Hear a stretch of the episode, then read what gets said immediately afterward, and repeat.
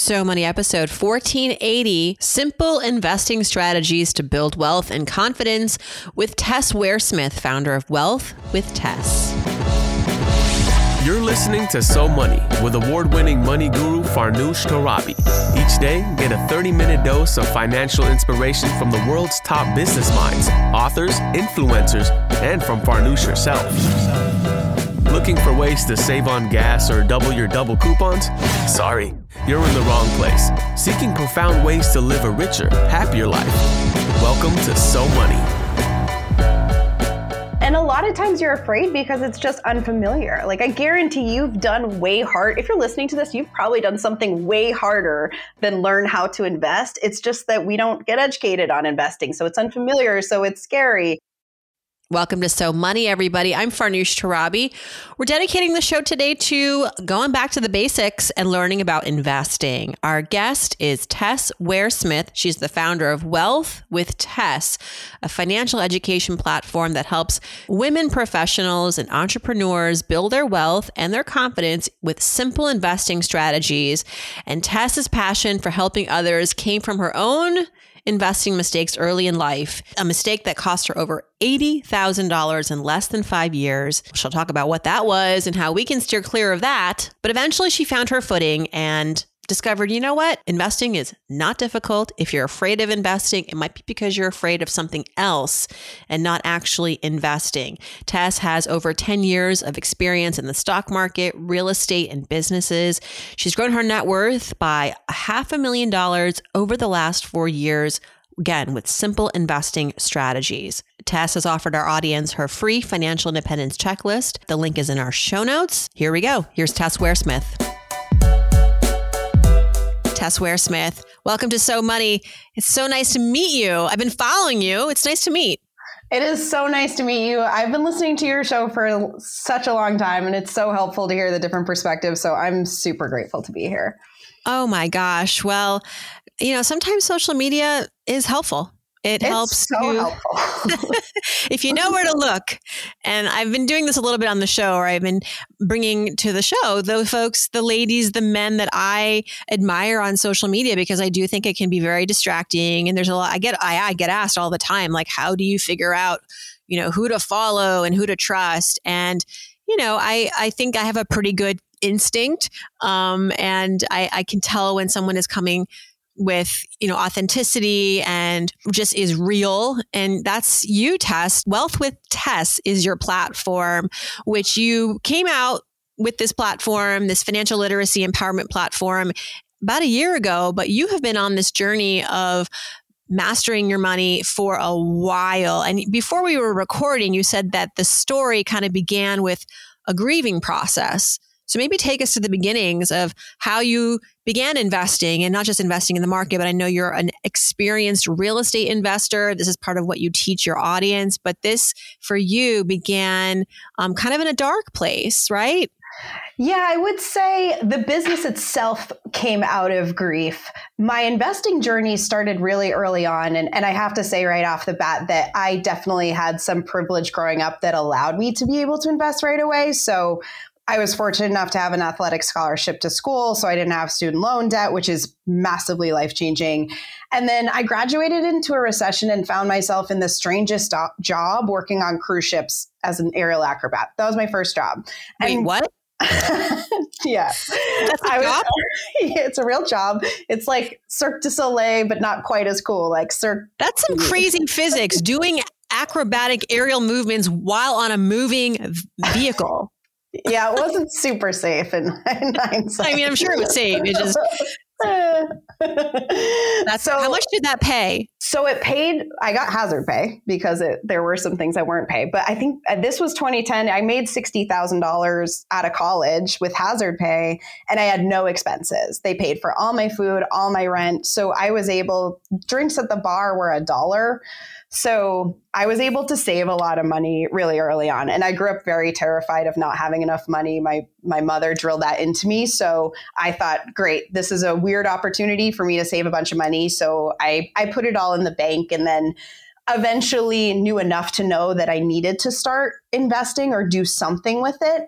But the messages that I had been taught were, it, it felt almost irresponsible to do it myself. I didn't feel like I had enough time. I was super afraid I was going to do it wrong. And I thought it was really, really complicated. So I ended up hiring a financial advisor. Mm-hmm. Fast forward to my late twenties. Now I'm back on land. um, I've done some real estate investing, so I'm starting to feel more confident.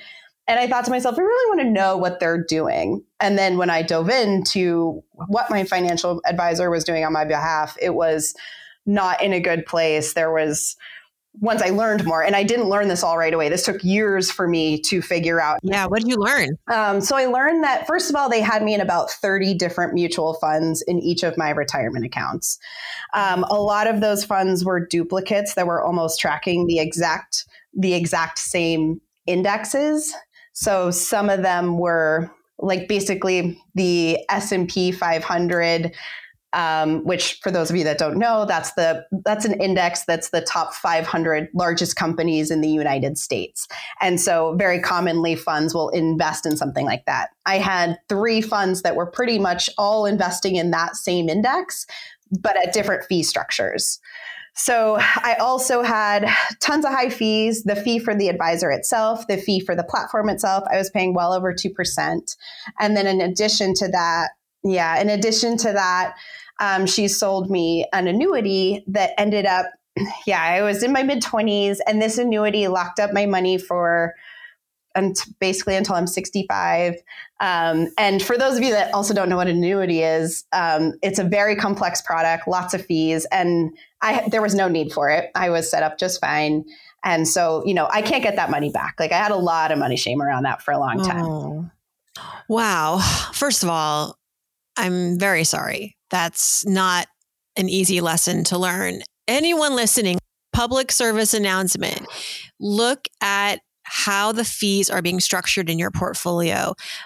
What's your good rule of thumb? I always say if, if, if a mutual fund has more than a one or one and a half percent fee, expense ratio, sometimes it's called, there's probably something cheaper. And you, that sounds little, but it compounds, and you're investing and you're getting those fees taken out year after year after year. I did the math once. The first year I did this podcast, I spoke with Tony Robbins, who had a book about money, and he was my first guest. And the biggest takeaway, like immediately, immediate value add from doing this podcast, he was like, Farnoosh, look at all the fees in your I R As and your various income.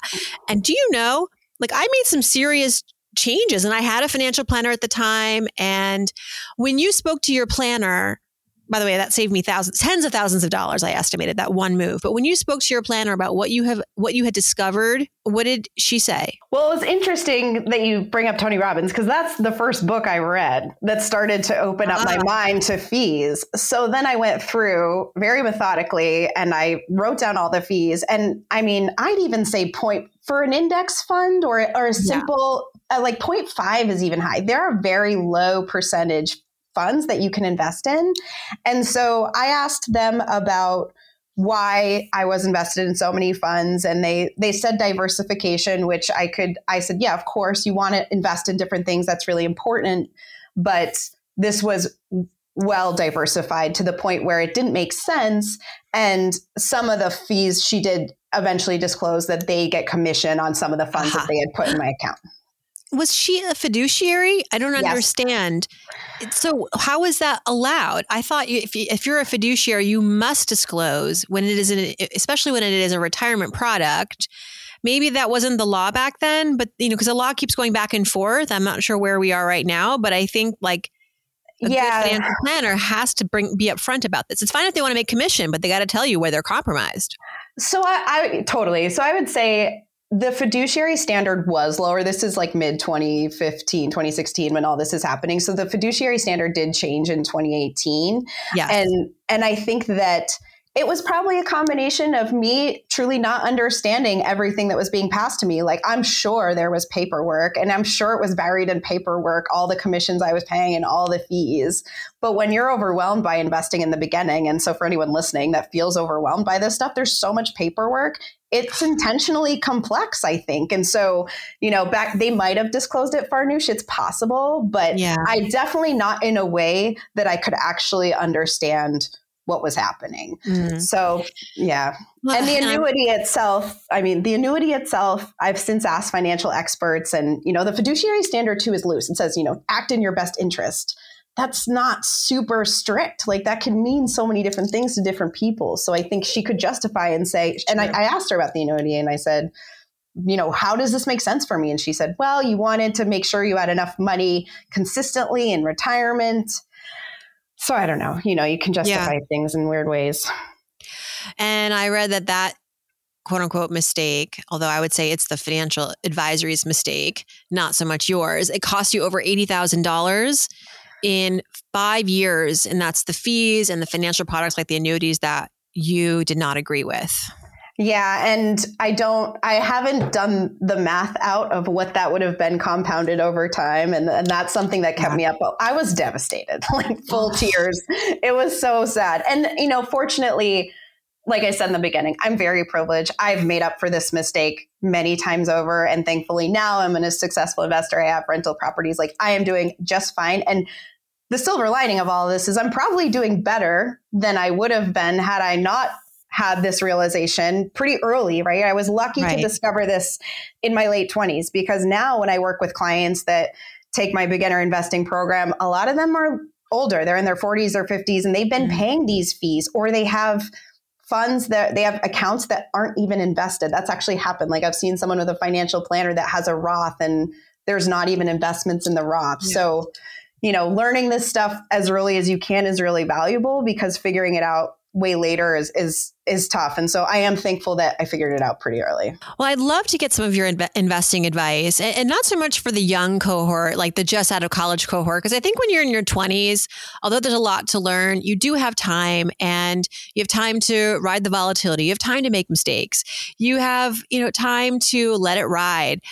Unlike those of us in our forties and fifties and older, I get questions from people who are, let's say, fifty-nine, and they've just started investing, and they may have just started investing last year, which was not a great time to start necessarily. Uh, and so now they're like, should I withdraw?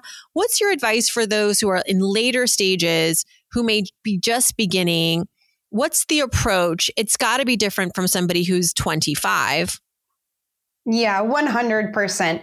I mean, the first thing I would say before you do anything is to figure out your goals. Like, where do you want to be in retirement? What are you going to need in the next few months? Like, first of all, cover your bases. Like, a lot of people will say, I really want to start investing. And you're only successful in investing in, unless you have, you only are successful investing when you have a solid foundation. So making sure you have an emergency fund right now in a high yield savings account. Those, those are returning three, four percent. That's a great guaranteed, super safe return.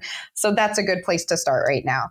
And then I think also after the last few years, weird decades of bonds, bonds look to be in a better position moving forward too. So as somebody that's older, if you can learn the basics of investing, and you don't need to put all your money in stocks. You can right. put some of it in stocks. You can put some of it in bonds, which is a lower risk investment. It's still an investment, but you're not going to see the fluctuations and the volatility of stocks.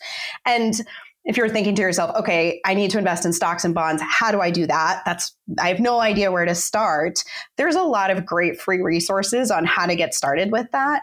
And, you know, if you're somebody that wants to do it on your own, but you don't know if you want a financial advisor, there's great platforms with technology that'll help you learn how to do this. So I love robo-advisors for yes. a lot of folks, honestly, because I think that they're pretty low fee. You put in your information. So if you're in your forties, you'll put in your information, and they'll know, okay, you're a little bit later in life. We want to make sure your exposure to volatile investments like stocks is a little bit lower.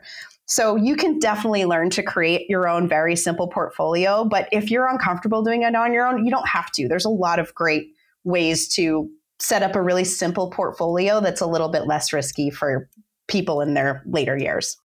That's really good advice. And I like to hear that that was sort of what I told our fifty-nine-year-old listener, because she also said that she didn't have a lot in savings.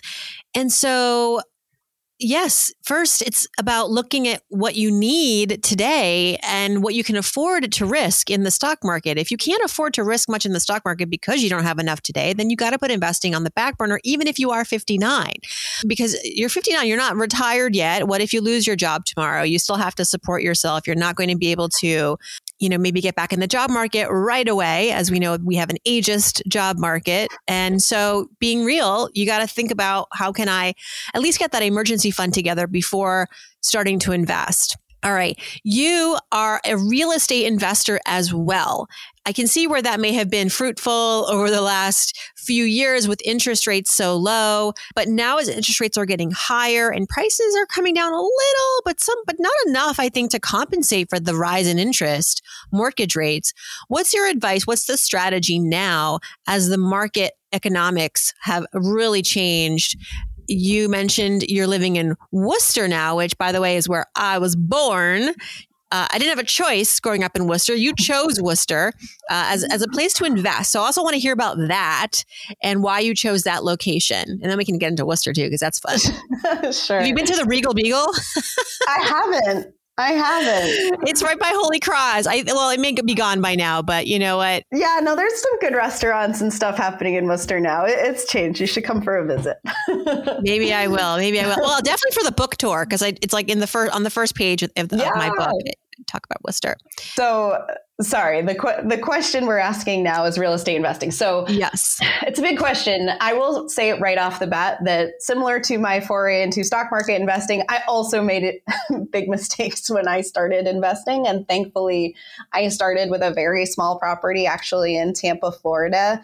And with real estate investing, there's so many different ways to do it. You can invest in single families. You can invest in multifamilies. You can house hack, which is probably my favorite option. And I'll talk about that in a second. If you're thinking about investing in real estate right now, there are definitely still opportunities to build wealth through investing, but it's much harder than it was ten years ago. You need to be really sure on your math and really conservative in terms of like, what it's going to cost you for repairs. What are the interest rates right now? How is that going to affect your mortgage payment? And so the math is still the same. It's just mm-hmm. harder to find deals. And quite frankly, I think if you are somebody that wants to do it part-time, you have to be realistic with what you're able to manage. Like right now, I thought about investing in another property, and right now, I don't have the time or energy to go find something that's going to be a decent deal. It used to be the case where you could kind of just find stuff easier. You could even find stuff on the market on Zillow that would cash flow for you. It's a lot harder now. There's a lot more competition, but that doesn't mean it's not still possible. Um, the other thing I would say is that if you are somebody that is trying to afford your first home, and that is super hard, especially for millennials right now, we've, we have a whole nother conversation about the unique challenge that millennials are in from a financial perspective to buy your first home. But one thing I do think that everyone should consider is a house hack, where you buy a property that has two units and you live in one and then you rent out the other. And if you can do something like that and you're willing to compromise, obviously there's some compromises you need to make there. That is an amazing way to get into real estate investing, have something close by that you can manage and learn from, and also immediately reduce your living expenses. So if you're thinking about real estate investing, I still think there's some amazing value to get into it, but it definitely is a tougher time. Like you'll see a lot of real estate agents right now say like, it's always a good time to buy. Eh. It's mm. it's a weird time. It's a weird time. It's not always time. A good time for everyone to be buying. It's, it's yes. it may, you know what I mean? Like I always believe that your time has to be right for you. The time has to be right for you. It's not about what's happening in the market. It's are you ready? And certainly we have to take into account the financials in the market, because sometimes we have a certain budget and like the market doesn't really allow for that budget, but maybe there are ways we can adjust our expectations and what we want if we really want to become homeowners. But let's take a case study. So you have, to your point, you have bought a two family, a two residency in Worcester, Massachusetts, which which is a central Massachusetts city. It's the second largest city in Massachusetts after Boston. I grew up there. The New York Times famously called it nobody's first choice to live in Worcester. This was also this was also in like the seventies and eighties. Worcester uh, had a bright future. first of all, it has like ten universities and colleges. So it's a magnet for people who want to get educated and hopefully stay and give back to the city and, and, and get jobs. But the verdict was out for a while. And I don't know what, tell me now, what's Worcester like? Why did you choose it for your next real estate venture? Sure. So I will say that in general, if you're interested in real estate investing, tier two cities are definitely a way to go. So like you said, Worcester is the second largest city in Massachusetts. It has definitely historically not been a lot of people's first choice, as Boston has become so incredibly expensive and people can't afford it. It has become a much more desirable place to live. And because of that, there's also been a lot of improvements to the city. They've put a lot of money into. There's a ballpark. They actually moved the Paw Sox, which was the triple A baseball team from the Cape, into Worcester, and they have a Woo Sox mm-hmm. triple A stadium. It's beautiful. There's a lot of good restaurants, but it is a, there's a lot of opportunity here because it is an up and coming city, and it's been up and coming for decades. I don't know if it's arrived yet, but um, that's why I chose I chose Worcester as a temporary place, because it, there is a lot of good stuff happening here. I'm okay with making the compromise because I wanted to get ahead financially. I found a property that I liked, and my mortgage, just as a case study, my mortgage is two thousand four hundred dollars. The The it's a side by side two family. The other unit, once they fin right now rents for seventeen hundred dollars. I'm finishing wow. the third floor, and it'll rent for twenty-one hundred dollars. So essentially, I'm basically living here for almost free. Um, which, mm-hmm. if you even just do that for a couple of years, that is life changing as far as what it gives you. And for me, all this whole journey is about having time freedom and flexibility and security. I grew up very afraid of not having enough money, and the amount of peace and calm I get from knowing that I have lower expenses, and that if I lose my job right now, it's not, my living expenses aren't as crazy. There's a lot of benefits to being financially secure. Um, to bring it back to real estate investing, though, the house hack is a little bit different, right? Because I'd be living here anyway. If you're investing in real estate right now, you also have to think about that. Like, if you lose your job, can you cover, you know, a vacancy? Yeah. Like, there's a lot more variables right now that you really need to think about if you get into a property. And as I mentioned, right now, it's a little bit more of a complex market. I'm not looking. It doesn't mean that there's not opportunities, but you just really got to think about, like, if everything goes wrong, do I have enough to manage this yes. property? Yes. Because things can go wrong. I remember a guest, Janice Torres, came on our show and just had a nightmare of an experience investing in a multifamily, living in one of the units, renting out the other. First of all, she couldn't get the rent that she thought she could get for the rental units. Then there were all these unexpected repairs, floods. She was living in New Jersey at the time. She sold it at a loss. She just couldn't get rid of it. It continues to be a, such a traumatic experience for her. It has taken years before she's even dipped her toe back into the real estate market. I think she just bought a property in Puerto Rico where her family is from, which is wonderful. All this to say, really do like the worst case scenario math, which is, I think, what you're saying. I love what you're saying about fear, because it echoes my thesis in a healthy state of panic, which is that fear can be, in this weird, unexpected way, your freaking superpower in your financial life, in your career, in your personal life, if you are willing to sit with it and understand what it is trying to tell you about your values and what is important to you. So what did fear, as you experienced it as a kid too, which is not when we have this intel- int- intellect, right? To be able to like master our fears as kids.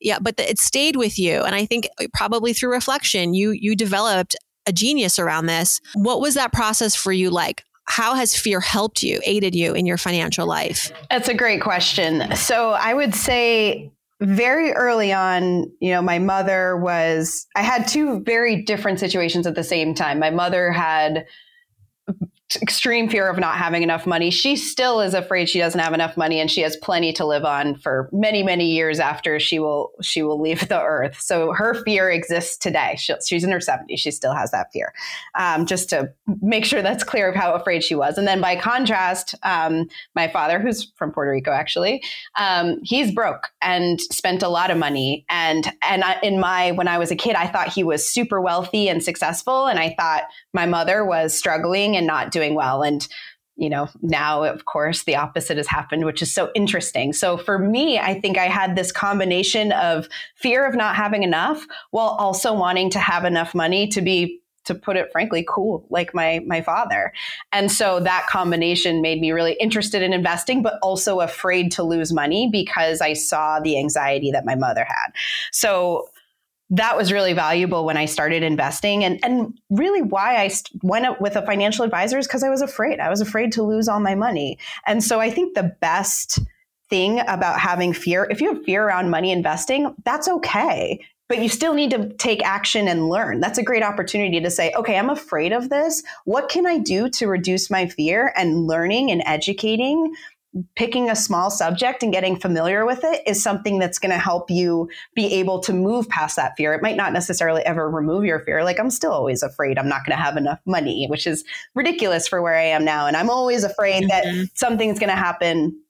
But it also allows me to plan. I'm also educated enough to know that in the stock market, uh, over twenty years, you're very likely to not have a negative return, probably less than one percent. I know that because I've learned and now I'm educated about the stock market. So that's a way to help, you know, take my fear and control it and apply it to something that can help me build wealth. So I don't think, I totally agree with you. I don't think fear is a bad thing at all. It can be a catalyst for really smart investing, but you do just want to make sure that you're not paralyzed that by that fear. Like, figure out what, what you're afraid of and then learn something that can help you move past that. Don't be afraid of the work. We think we're afraid of money, but maybe we're afraid of the work that we're, that we're learning we need to, to do to basically eliminate the fear. Like, the fear is not going to go away because you ignore it. It has to go away through action.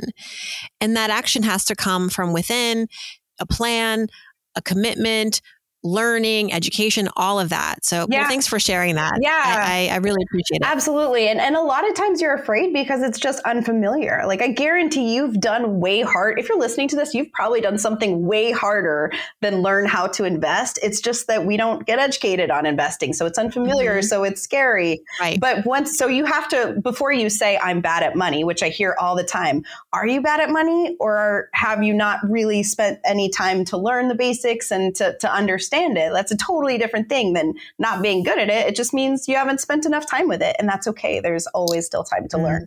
So now, with all your programs, what are the most, you, you mentioned one of the, the misnomers, like, I'm bad at money. What are some of the other financial myths or preconceived notions that we have about investing specifically, because that's your expertise, uh, that you hear a lot um, from your cohort of students?